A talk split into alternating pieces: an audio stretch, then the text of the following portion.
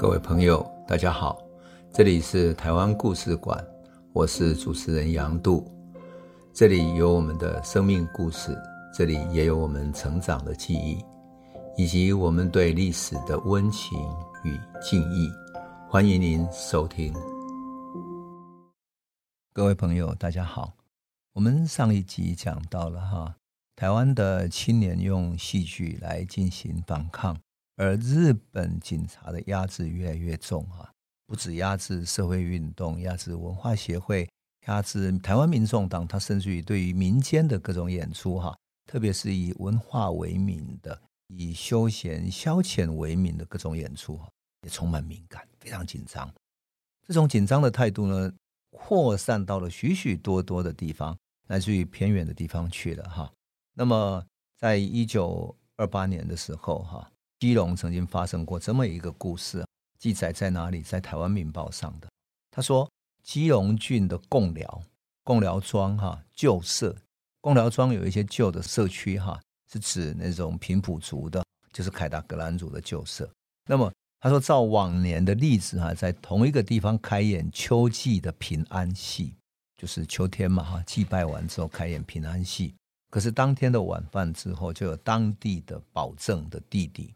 两个人在庙右边的地方哈，某一个人的家里，他操弦子消遣，就是哎嘿呐，就是拉那种琴弦哈，在那里消遣，唱着歌消遣。想不到共寮派出所派出来林间的巡查，一个姓魏的叫魏某哈，就是所谓的日本走狗魏某人，闯入了这个宅子，要没收他们的弦子，弦子就是那个幽弦嘛哈，哎嘿呐那种弦哈。他们就特别问说：“哎，这是什么缘故？我只是在家里拉一拉嘛。”魏某说什么？他说：“我也不晓得，我是奉长石老部长的命令要来的。”那长石部长当然是日本人，日本警察嘛。他们说：“既然上面要的命令我们不敢违抗，那就麻烦你写个领证给我好不好？说你给我没收了嘛。”这个魏某听到这里就有点止住不决了，他就想这有点麻烦，对不对？那旁边几个年轻人哈。本来在看戏的，后来就聚集过来，就奉侍他说：“你根本没有常识嘛，对不对？连这个也要没收，又不是有政治的。”可是隔一天晚上，哈，共寮派出所在执勤的什么巡查部长长石某，长石某日本人哈，就召集该管辖各派出所的巡查五六个人哦，到这个地方来什么来监督他们的演戏，连离这个旧的共寮旧社区五个里程。就是五里路的地方哈，另外一个奥卯派出所，你想这几个都是海边啊，贡寮或者奥卯这个地方都是海边的小小的村庄而已，也如临大敌，然后用各种武装的打扮来去做监督这样，所以台湾民报在报道里面说，这个就是庸人自扰，可是并不是庸人自扰，你因此可以看到日本是多么等于说总督府要求是多么严格才能够。要求到他底下的每一个警察都是这么紧张，非要对上面报不可。我们可以了解这种官僚系统的警察就这么运作的。另外呢，他还报道了屏东哈，屏东的里港这个地方，里港现在还在里港庄，他有一个小溪巡查，就说哈，你如果要在里港戏园子里面做戏的时候，一定要得到他的许可，所以他要用这个权力要求民间演剧。必须经过他的监督许可才行，尤其关于文化方面的，都要他的同意。后来离港的几个热心文化的人，要发起启发地方文化嘛，哈，曾经请文化活动的写真队到当地来开演。写真队就是放映电影的哈，他写真队其实本身已经得到屏东这个附近整个州的许可了，所以他们也不会去直接干涉这个演出。可是，在后面呢，他却什么样呢？他不能干涉演出，说使这个演出的地区这个戏园子啊，就是戏院了哈。戏园子的主人来拒绝他的演出，结果原主本来已经允许了，他说这个不好取消吧。结果这个小西巡查就对这个原主怨恨，所以另外其他有戏要在这个戏园子要开演的时候，就提出许可，他偏偏就不准他了。也就是说，这一次你不听我的话，我下次就不许可你。这个就是日本警察对于戏剧、对文化启蒙各种压制越来越紧的一种迹象了。因此，在这种弹压底下，你说这些演剧等等的，是否还能够继续呢？因此，你就可以看见了哈，日本警察的压制对于文化剧的演出，乃至于对于美台团的电影放映等等，都产生了非常重大的影响。因此，从一九二九年开始啊，那各种演出就越来越少。当然，一九二九年开始，日本也对于台湾运动进行非常强势的弹压。这个强势弹压包括了逮捕了台湾农民组合的领导者简吉，以及后来一九三零年逮捕了谢雪红左翼运动的领导者等等，要进去坐牢判刑，甚至于一判就是十年。也就是说，社会运动的这些真正的运动者都被逮捕了，所以特别的辛苦，特别的辛苦哈。当然，民间的这些文化人还是继续努力，希望文化启蒙，希望能够继续工作下去。即使空间那么少，但是怀抱着理想，还要继续做下去。所以，包括了一九三零年，丰原的文化协会支部也都继续在努力着，可是最终还是支撑不下去。到一九三零年的时候，他就说。这个文化协会丰原支部的这个艺术研究会演剧部哈，已经决定终止了，已经没有办法了，支撑不下去了。那么，一九三零年，才有张深切这些人在台中成立了一个台湾演剧研究会，他终究还是成立了。那张深切当然希望打着艺术、打着文化，而不再是参与政治的。虽然张深切是一个无政府主义者，但他没有把无政府主义思想那么深的放到他的剧本里面去，所以他自己写剧本。张深切是一个很有意思的，我在他的回忆录里程碑里面看到这么一个有意思的人，他对于中国传统的《论语》啦、传统历史有非常深入的研究。那么他自己写的剧本叫《论语博士》，还有一个剧本叫《暗地》，他编剧的，还有像汉乐啦、为谁牺牲等等的。这几个剧本，有一些是乐曲的演奏，有一些是真正的新剧需要剧本的哈。那张深切在台中进行演出，在台中哪里呢？乐舞台戏院。台中乐舞台就是什么地方？就是一九二八年的时候，是台湾农民组合在那里举行第二次全岛大会的地方，所以是一个群众集会的剧场，也是一个戏院。后来我念高中的时候，乐舞台戏院在台中还存在。可惜后来整个都会改建之后，乐舞台就不在了。否则的话，它绝对是一个非常重要的历史地标啊！历史地标。好，一九三零年八月十号的时候，张生切开始在乐舞台演出。他曾经描述说，开幕前这里边挤满了观众，警察署加派警察和临监官，就是临场来监督的官员啊，加派警察和临监官各带剧本，严阵以待。警告我们不得超出剧本台词，否则即使终止。也就是他的演出要把剧本交给他们看，按照剧本去演出。你如果临时加台词的话，就立时给你终止。你就可以想见当时的监视是多么严格，对不对？那么后来张生切为了不要屈服，又在一个风中大仓库另外一个地方啊，办了一场试演大会。那他对这个试演大会非常有意思哈。还有很临场式的这种描述哈，他说呢，开幕前哈，这种警察署加派官员来严阵以待，警告我们不得超出剧本台词哈。那他们演出的剧目有什么呢？暗地跟接木花，就是暗地里的暗地；接木花就是接上木头的，就是呃，本来我们树木上面接上一个花朵嘛哈，就接另外一个花朵，接木花。还有其他的几出节目，哇，那个公演的时候啊。盛况空前，那这一次的盛况空前呢？张生切自己讲的，绝不是我们的表演或内容好的叫观众欢迎，实在是民众不管好坏都是要拥护。演完第二天，警察署就传他到高等课，高等课就是高等特务课啊，专门在监视这些文化人。问他说：“你编暗地揭幕花的用意在哪里？”他回答说：“剧本不是你们检查通过的吗？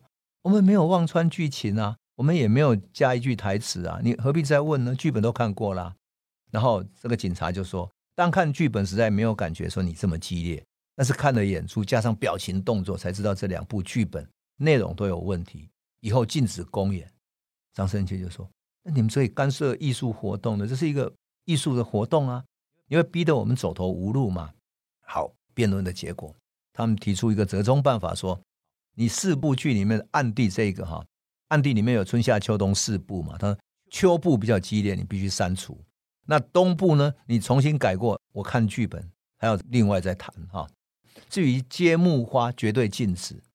好，日本警察终于看穿了揭木花这个剧本里面带有浓厚的民族主义色彩，在讽刺台湾的命运，讽刺台湾的命运，好像揭木花一样，硬生生要把它接在上面去，所以不能当做纯艺术看。当然，暗地比揭幕花激烈，它只是描写社会的黑暗面，好像是日本警察还可以接受这样。可是，在高等课被征讯的这个情形啊，张深切都不敢让他的会员、他的演员知道。他只是感到说，台湾绝对不是久居之地，所以他一方面准备逃亡，逃亡到大陆去；一方面他加强演员训练，那故意提出东部暗地的东部让日本检查，结果果然接到他们要删改的通知，然后他就在那里举行大规模的试演。啊，这个试演就是说我还没有正式演出嘛，我试演。然后我叫演员，请他的亲戚朋友全部都来看，这样子，连他的妈妈都来看他了。那张深切说，他妈妈不喜欢他演戏，所以在热舞台看过一次之后，就跟他觉得，哎呀，这个跟其他戏剧不同，真棒，这样子。可是他名字叫试演，所以等于是公演，但是因为没有收门票嘛，所以大家都跑来看了，挤得水泄不通。结果警察来看到，他知道说只是试演，又不能取缔，又不能制止，所以到最后呢。派出所那边就派人来监督，来应付他们这样。结果正在热烈表演的时候，特务来了，就要找他。这个时候，里面的接待员因为戏院里面挤满了人嘛，那接待员就说：“不行啊，现在导演正在后台正在指导演员，正在演出啊，没有办法呀。”特务说：“我有紧急的事情，你赶快必须出来跟我见面。”那招待员说：“好好，那我进去通报一下。”特务就跟着这个接待员要冲到后台里面去了，要找导演嘛。就找张深切哈，那接待员说不行不行，后台是舞台重地，谁都不准任何人进去，除了演员跟导演之外，谁都不准进。我现在也通知他们啊，拜托你在观众席这里稍等我一下。然后他假装什么？假装等一下等一下，我去拿个椅子给你坐，因为那时候是全部站着看的哈。结果啊，这个特务急得要命，叫招待员说你可以去找去找。可是这个招待员更天才，他说等一下等一下，我马上找个椅子给你坐。两个鸡同鸭讲。好，那观众已经挤到连站的余地都没有，哪来的椅子，对不对？这个特务明知他中计了，可是也无可奈何，因为他后台的门锁着的，所以他只好乖乖在那里忍耐等待。然后他就跟招待员说：“你先请他先回去，我回头去跟他报道去了。”因为他知道说演完之后如果没有去报到的话，以后恐怕要出事了。可是终于拖延时间，拖啊拖，终于拖到整个演出完成了，终于演出完成。这个就是张生切演出的故事。我特别讲这一段，是因为那么有临场感。你看见那么多的观众在看的时候，哇，一个特务急得要命，要把他制止，他演出这样搞，后台又不让他进去，你可以想见那是多么有意思的。可是他也很显然的讲出了，就是说，所有演出的剧本经过他们审查，甚至于审查过的剧本明明通过了，可是演出之后觉得效果有问题，哇，是他们没有想到，又重来一次。所以啊。这个就是文化剧越来越难演出的一个非常非常真实的写照。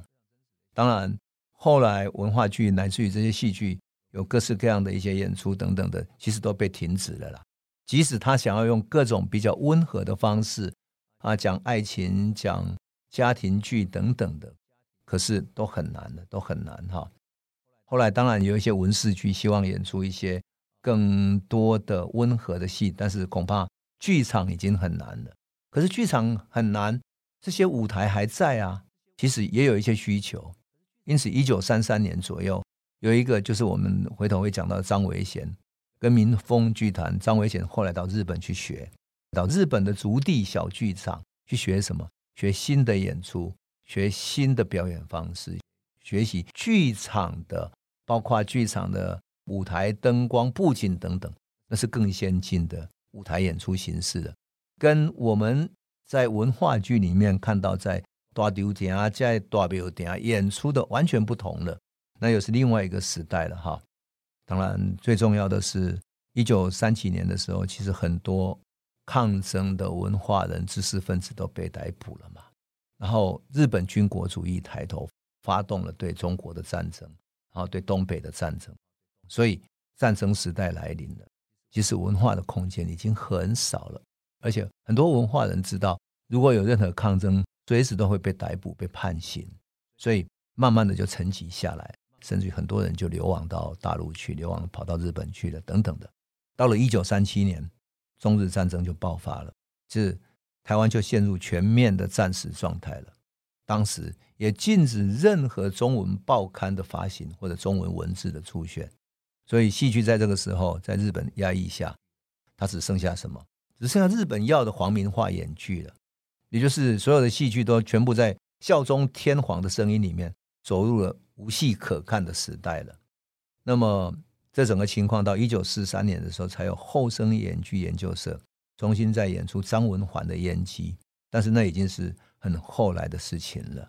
跟文化剧以及新剧以及舞台剧在台湾从起源变成启蒙运动的力量，一直到想要去改变时代，乃至于受到压制，跟着社会运动一起沉寂下来，完全是不同的时代了哈，不同的时代了。那我们特别讲这段演剧的故事，因为这不只是演剧，也是台湾内在的理想主义精神，也是当时的文化人充满了激情热血，他们有政治的理想，有社会的理想。也有戏剧的理想、艺术的理想，带着这样的理想去开创的一个时代，我们怀念那个时代的激情和理想。当然，我们也觉得这个新的时代去重读这段戏剧特别动人的所在。那我们今天就先讲到这里了，谢谢你。这里是台湾故事馆 Podcast，我们每周一、周五会固定更新新的台湾故事。请随时关注台湾故事馆粉丝页，按赞并分享。最后，我们工商放送一下：若你对本节目有兴趣，可以购买纸本的《有温度的台湾史》，更方便您阅读。本节目由中华文化永续发展基金会制作，廉政东文教基金会赞助。